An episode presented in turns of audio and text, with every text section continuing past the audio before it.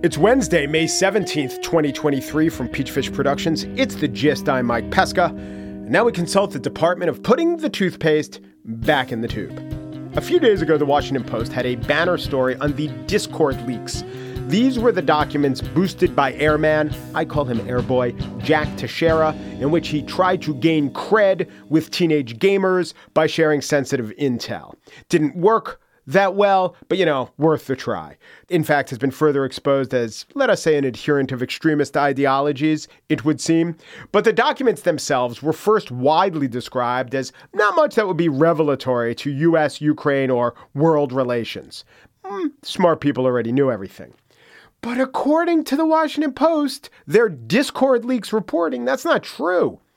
Contrasting with the restraint that Vladimir Zelensky has shown publicly, the Post reports, quote, Behind closed doors, Ukraine's leader has proposed going in a more audacious direction, occupying Russian villages to gain leverage over Moscow, bombing a pipeline that transfers Russian oil to Hungary, a NATO member, and privately pining for long range missiles to hit targets inside Russia's borders.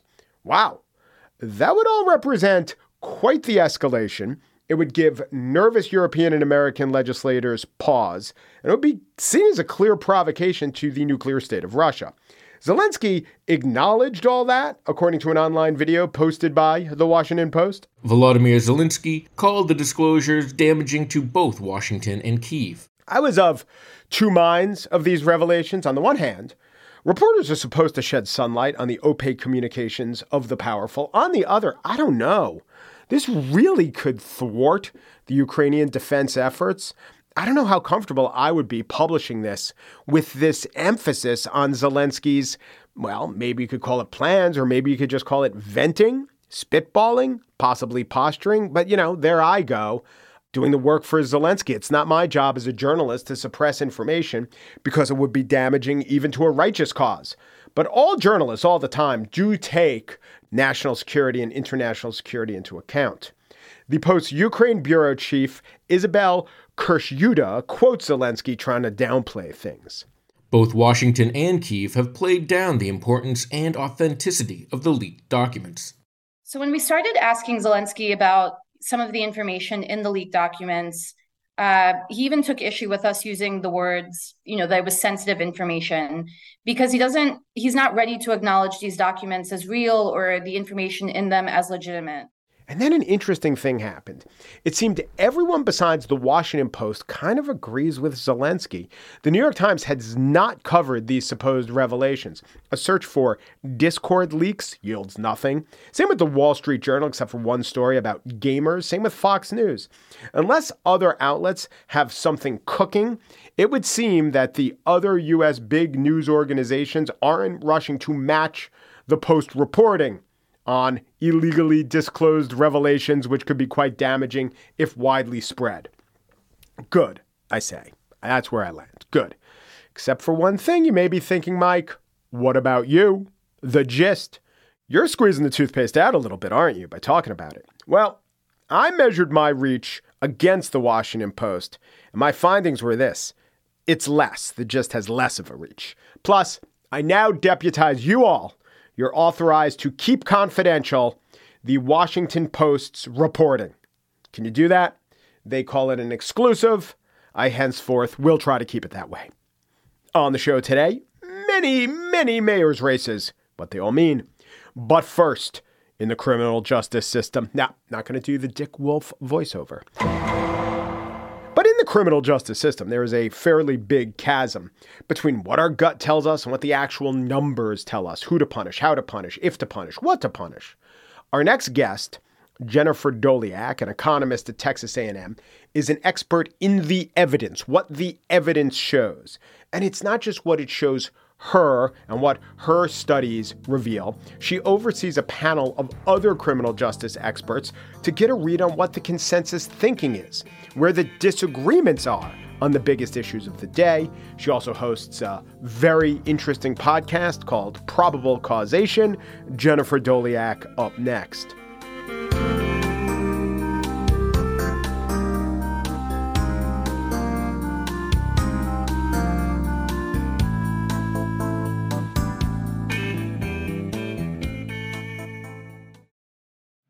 This episode is brought to you by the Jordan Harbinger Show. You've heard me talk about the Jordan Harbinger Show because it's one of my favorites.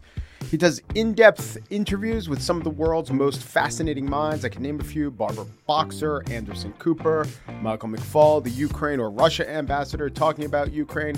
One I recently listened to was Stanley McChrystal, the general, the former general, and he told uh, an interesting story about revering Robert E. Lee. But then, after having a portrait of him for 40 years, he's a 63 year old man, throwing it in the trash. Because his wife says, you know, what that picture and that man means to you, it doesn't mean to other people, and you have to understand that. And then in the interview, they got around to the point where McChrystal talked about that interview in Rolling Stone magazine that pretty much ended his career, where uh, got to the desk of Barack Obama and it had McChrystal saying, unflattering things about the war effort and just how he talked to his wife and how they decided not to be bitter and not to wallow in it. He could have taken some shots at the process, the reporter, or the president at that point, but he didn't. It was just an overall good interview. It was facilitated by Jordan's excellent interview style. Whether Jordan is conducting an interview or giving advice to a listener, you will find something useful that can apply to your own life in every single episode of The Jordan Harbinger Show. That could mean learning how to ask for advice the right way or discovering a little mindset tweak that changes how you see the world. Search for The Jordan Harbinger Show. That's H A R, like the first three letters, and hard, B I N G E, as in how you'll want to catch up on all the episodes on Apple Podcasts, Spotify, or wherever you listen to podcasts. Jennifer Doleac, Professor Jennifer Doleac. Well, she is a professor at Texas A&M. Soon she will be the executive vice president for criminal justice at Arnold Ventures, and I listened to her podcast called Probable Causation. She is an expert in criminal law. She is an economist. She goes where the data takes her. Sometimes the data takes her to places that people object to, but she stands up for the data and her methodology. And now she's going to be using all that that she's learned uh, in this enterprise called Arnold Ventures, which we'll find more about. I also want to hear about the criminal justice expert panel. This will be a wide ranging and challenging conversation, not challenging for me. Uh, I'm going to very much enjoy it, but I'm going to put her through her paces. Hello, Professor Doleac. Hello. Thank you for having me. So we could start anywhere, but let's start with the criminal justice panel. I find this fascinating. It's about, I don't know how many, 40, 50 criminal justice experts, and you survey them. And what I take from it is the consensus of experts on the most important criminal justice issues. Is that the idea? That's the idea. Yeah. So it's based on um, a somewhat popular panel of economists called the IGM survey, uh, yeah. I think run by the University of Chicago. University of Chicago Booth School, I believe. Yes. And we always hear from them, oh, this is where the economy is going. And they're always wrong, but yeah. that's okay. My panel is never wrong, uh, just to be never clear. Wrong. Yeah. But they disagree with each other. So yes. someone's got to be yes, wrong. Yes, that's right. Um, but the idea is, you know, there, these are a lot of people who think very hard about the policy effects of various programs and interventions, especially in the criminal justice space. And, um, and they have a lot of expertise and my my co-director Anna Harvey and I were thinking, you know, how can we help to summarize all this expertise in a really easy to digest way? So we give them three statements rel- relevant to some local or recent policy issues. So recently we did, did one on marijuana reform based on uh, President Biden's three, conveniently, three proposals. So we had three statements about the three proposals. Um, and just said like do you agree or disagree that this is going to have meaningful benefits and they can rate their response and then give some sort of comments and the comments are always the most interesting part uh, to yes. me yeah. What is so the three proposals were pardoning federal convictions for simple possession of marijuana will yeah. have meaningful social benefits. And I will tell my listeners that the median survey vote was that they agreed with that. Personally, I know the statistics on how many marijuana uh, convictions there are in the federal system. It seems extremely low. Very small. So tell me, yeah. Yes. So tell me about that. I guess it's all depends on the definition of meaningful social benefits. Right. No, totally. And and if you read all the little the comments that they left, they all basically said something along those lines. Like so, the, yeah. the question was especially about you know are there going to be meaningful social benefits that exceed any social costs? And so all these people basically said, well, there probably won't be any social costs. So right. if this helps like two or three people, then like sure, right. you know, can't, um, can't hurt so, more good than bad. But then when you get to the next survey item, pardoning state convictions, this, mm-hmm. from what I know, most of the mar- almost all of the marijuana convictions are at state level. Right. The experts still say they agree with pardoning state convictions will have meaningful social benefits, mm-hmm. more benefits than costs, is mm-hmm. what they're saying. Right. And there's still a lot of uncertainty about how big those benefits are going to be. You know, I mean, I think one of the big motivations for this change is that it'll help people who have these convictions get employment, right? If they don't have these convictions on their record anymore. And that is, I think, very unclear still, um, you know, how much of a benefit that's going to have. Uh, there are all these record sealing and re- record expungement policies out there. I'm somewhat skeptical of them. Yeah. Um, but, but still, yeah, on average, this, the, the consensus of this panel was like, yeah, if I had to take a guess, I would say that this would have meaningful benefits. So I want to talk about the policing questions, and mm-hmm. I will mm-hmm. summarize for the audience what the consensus of the panel was. Uh, issue one increasing police budgets will improve public safety.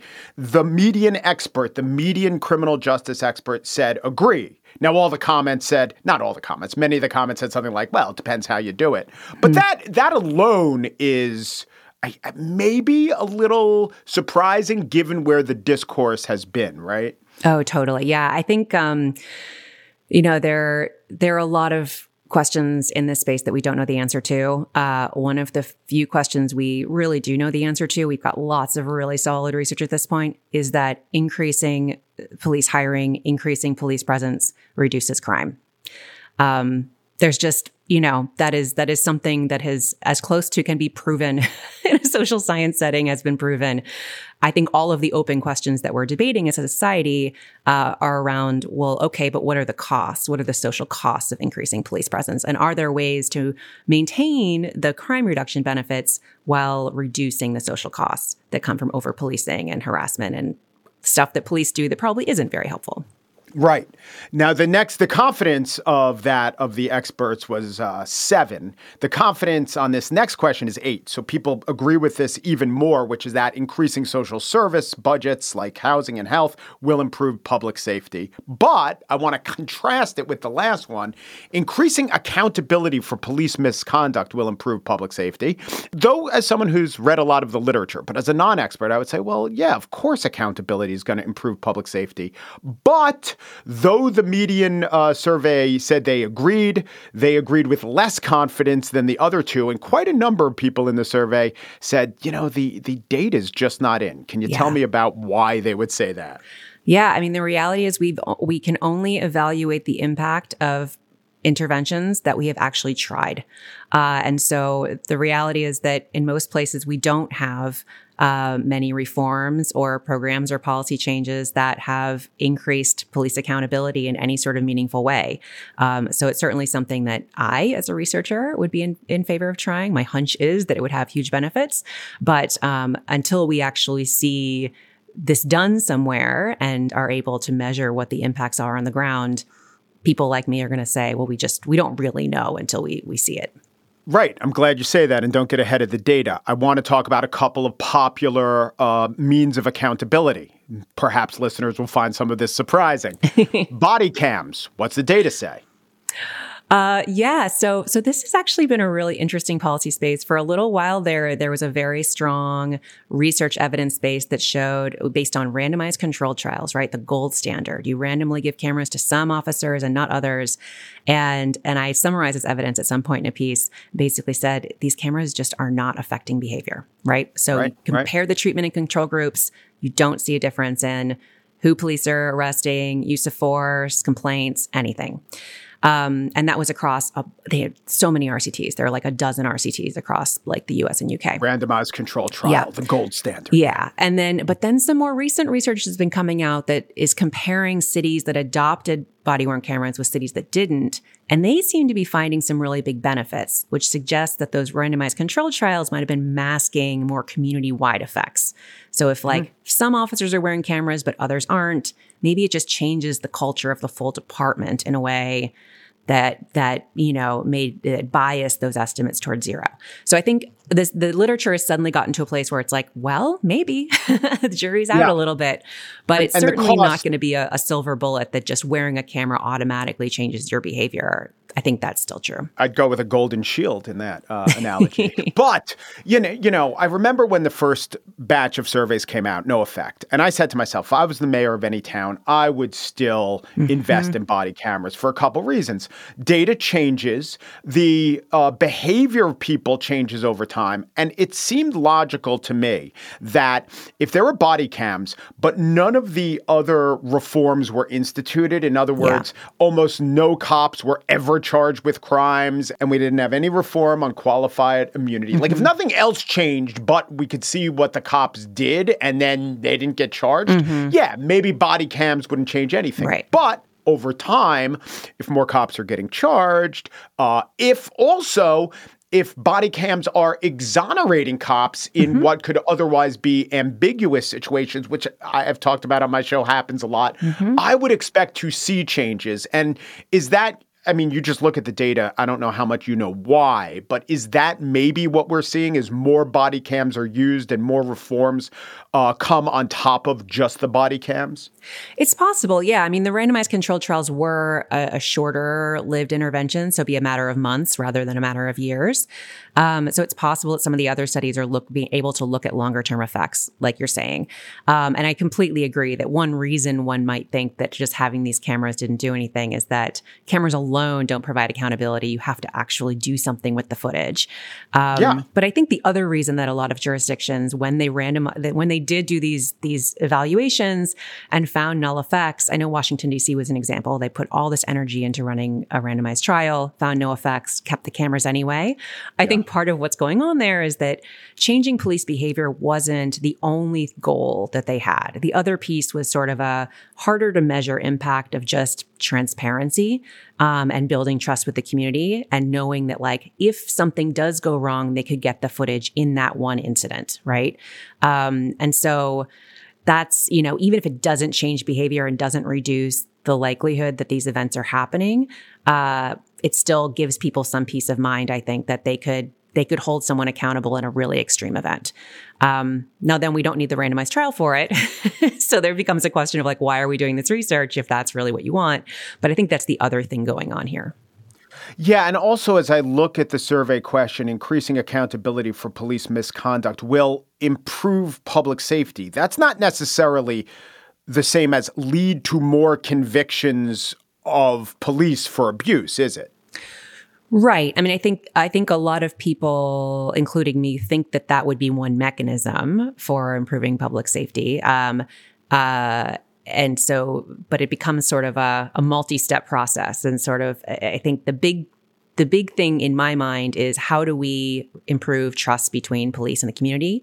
Um, and this is going to be one way that the community might trust the police more and then cooperate with them more, right? The police mm-hmm. can't help, can't do their jobs effectively if uh, if witnesses won't talk to them, if people won't report crime to the cops. And so, so if that's what's going on, then we will actually achieve a, an increase in public safety if the police and community are, like actually start talking to each other more.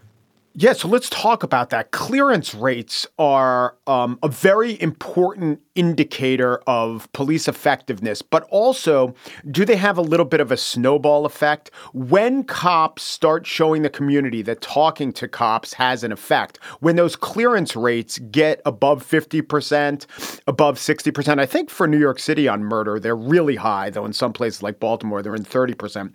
But my question is does it have sort of the add on effect of uh, giving mm, police reform and crime reduction momentum? I would think so. You know, we don't actually have great studies on clearance rates in particular. We know a lot about, so just like increasing the probability that you get caught for a crime, which is sort of the same thing as a clearance rate. Uh, I think it's the spirit of a clearance rate.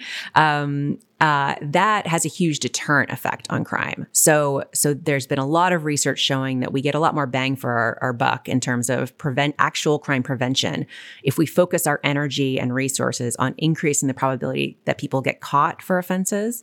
So, yeah, if you're actually identified as a suspect and and uh, are held accountable, versus increasing the punishment, which has been traditionally our approach. So locking people up in prison for a really long time. So clearance rates are definitely a place where it's, you know, good to invest a lot of resources for a lot of reasons. And then the next question becomes how do we increase clearance rates? Aside from putting cameras everywhere, like surveillance cameras and DNA databases, which I've studied, uh, just like what do we do in police investigations becomes a lot harder. But having witnesses talk to you is certainly uh, certainly helpful.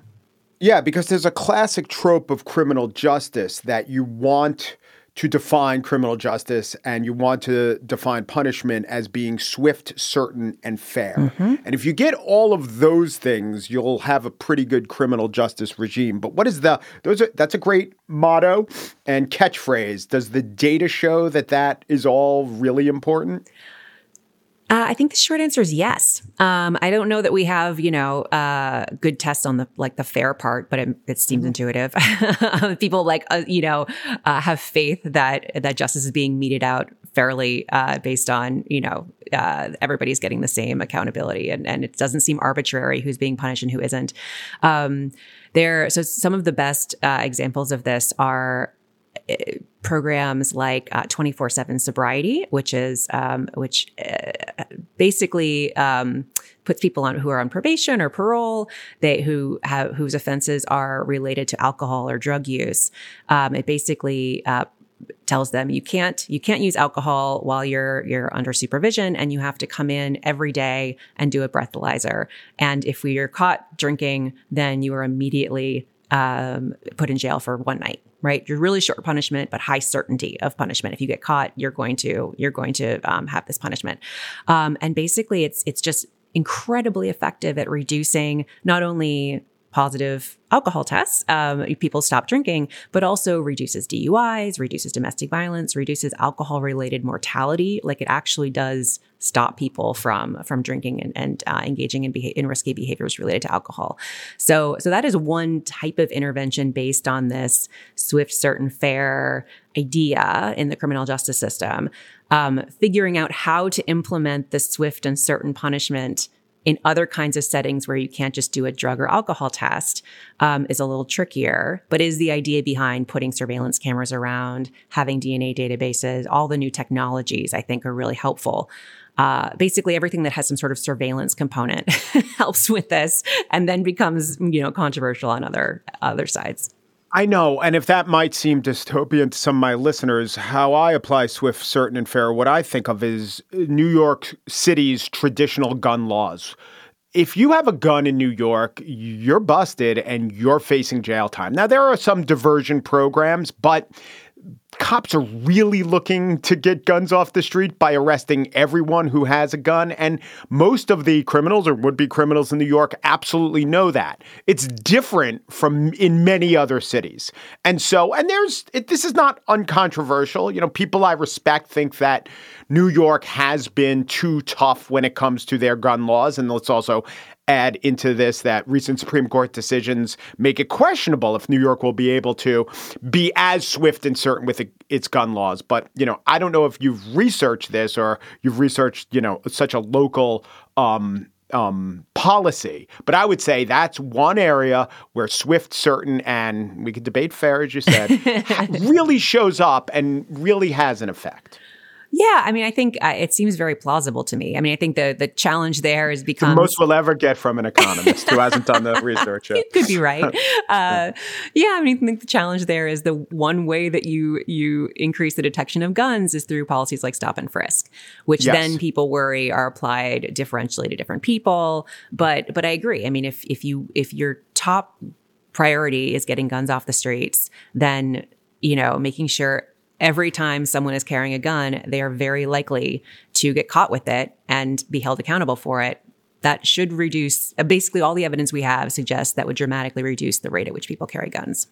Have you looked at studies on stop and frisk or non-predicated interdictions, if you want to call it that? there, I haven't. I haven't researched that topic myself, but there are a bunch of studies on this, um, and yeah, I think the results are somewhat varied. I mean, some some of them do find uh, that they do reduce crime um, in the places that it's being applied, and then the question becomes like, is it worth the social costs um, mm-hmm. that people seem to uh, seem to suffer uh, from that kind of intervention? And there, there, my sense is the the evidence is basically basically says probably not.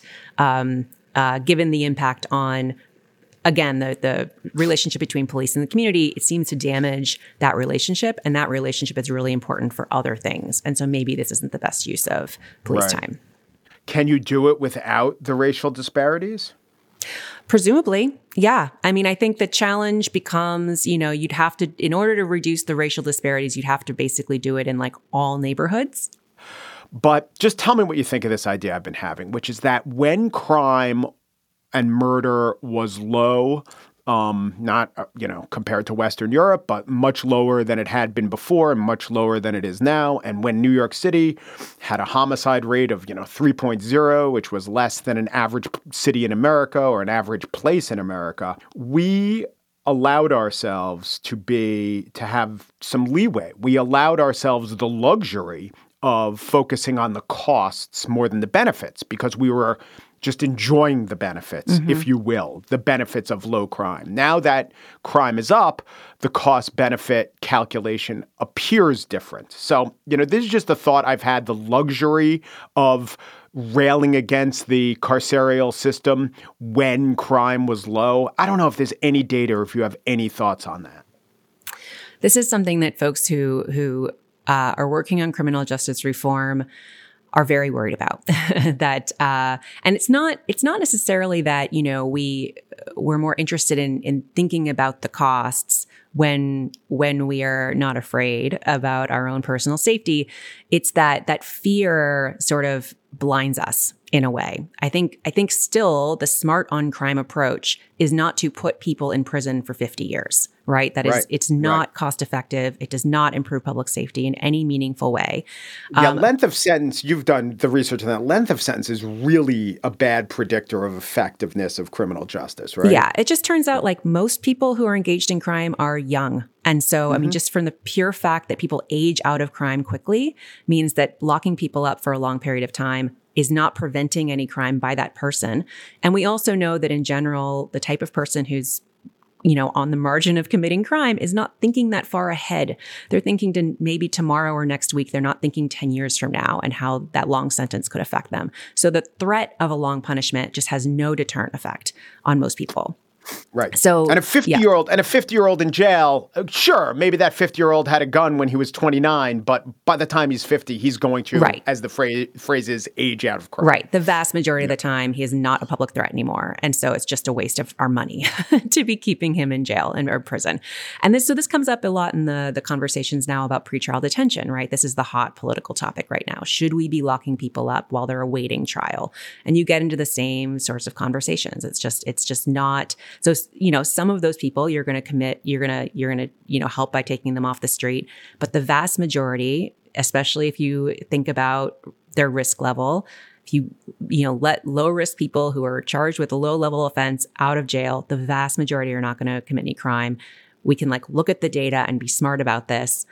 And yet, when people are afraid about their own personal safety, they're like, I don't care about the data. If there's any chance that anyone could, you know, harm my kid, lock them all up.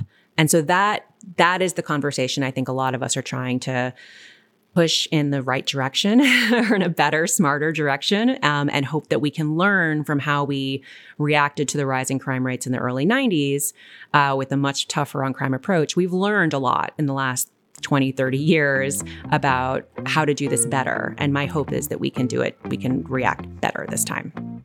And Professor Doleac will be back tomorrow to talk about her new job, which was, by the way, protested by a few other academics in a slightly different field, a few journalists who objected to one particular study of hers from years ago that was not inaccurate, but to them inconvenient. Tune in to The Gist with Jennifer Doleac tomorrow.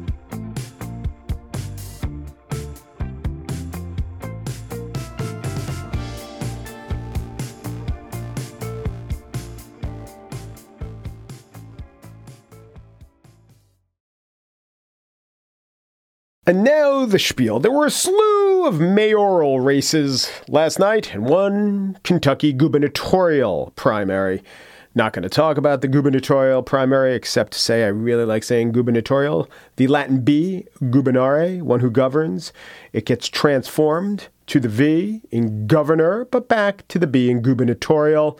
Doesn't happen with other Latinate words, though there is a thing called betacism.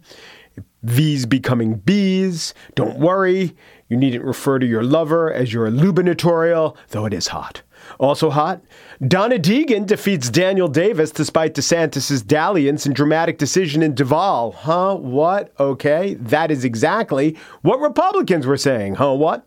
When their candidate, Daniel Davis, lost to the Democrat, Donna Deegan. The first time a woman has become mayor of Jacksonville, Florida. That's the city in Duval County. And the first time a Democrat's won in a dozen years. Both candidates were moderate and business oriented. Plus, DeSantis did endorse Davis. It was a tepid endorsement, or as DeSantis thought of it, a red hot endorsement. I'm not sure if there are any national lessons to be taken away from this race, though I will say with 113,000 votes in a city of 1 million people, Donna Deegan will be governing with the explicit endorsement of a little over 10% of the people.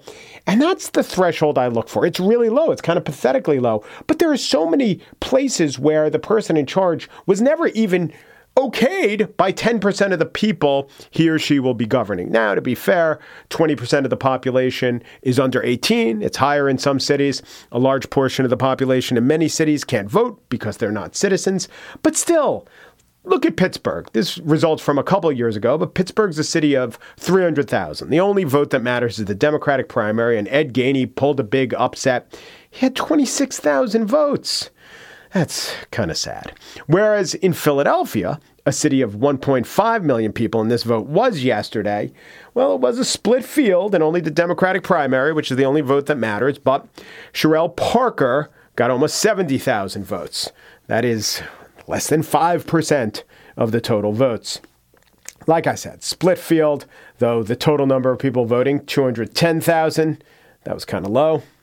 In Colorado Springs, bigger city than you think, 500,000 people, Yemi Mobolade built on his 32,000 votes in the primary to end up with a winning 67,000 votes. Okay, it's above 10%. Mobolade, full name Blessing Yemi Mobolade, is the city's first black mayor, or will become the city's first black mayor. He's a political independent. Colorado Springs is an important nexus in the world of evangelical Christianity. It's been a conservative stronghold for almost 50 years, so that's significant. It is a fool's errand to look at different results in different races with different candidates and try to articulate a theme. But I shall be that fool because one is presenting itself. Americans, even in conservative places, are willing to back non conservatives, maybe even explicit Democrats. Americans just want good leadership and non hardline anti abortion positions except in the places they do, but mostly not in cities. But even in liberal cities, the citizenry is growing despondent about crime and disorder. But wait, you say, look at Chicago. There, the very progressive Brandon Johnson beat the law and order candidate. Yes, but the law and order candidate was a 69 year old white guy who is personally anti abortion. I know he voted for abortion rights, but overall, Paul Vallas could have been and was painted as maybe too MAGA Republican for a city like Chicago. Other than Chicago, look at all the other races.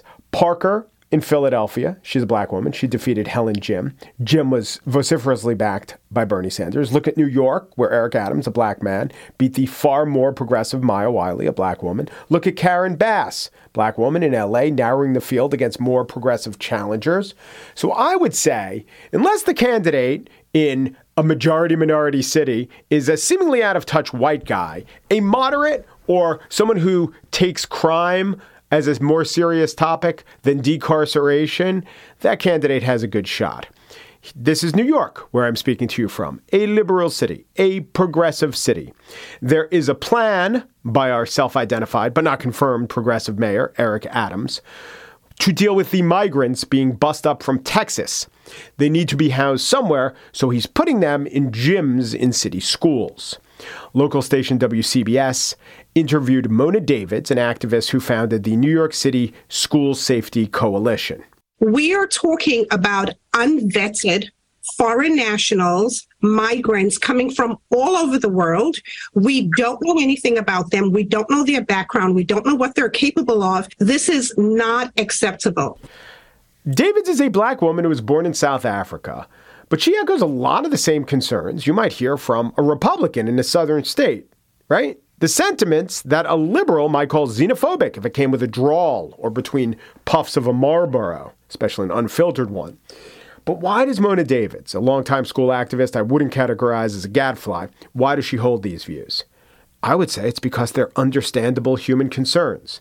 WCBS augmented David's comments with Vox Pop from a smattering of local parents. I'm not sending my kids to school because at the end of the day, there could be pedophiles coming in, there could be people who are trying to kidnap our kids, they could have weapons, they could have drugs, they could have anything. I don't agree. I don't agree with them coming into school. That doesn't work for me. Not with the kids at least there. No, that doesn't work for me at all. Everybody needs a chance in life, you know? Everybody's going through something. I'm Ukrainian myself, and I support refugees. I just hope they take the proper measures with security. I'm not here to tell you that's perfectly representative, but it is how residents, even normally or nominally progressive residents of a nominally progressive city, it's how they deal with issues of the unknown and perceived dangers thrust upon them. Residents of big cities are not wildly different from the median American. They do not like danger, they do not like being unsafe, they do not rhetorically downgrade their fear to discomfort. They do not confuse valuing safety for a concept called privilege. And the candidates they elect reflect that. Because we all want essentially the same things. And the candidates who communicate that they understand what actual voters want most often wins. They don't always win re-election because by that time the electorate has some data to see if the results match the rhetoric.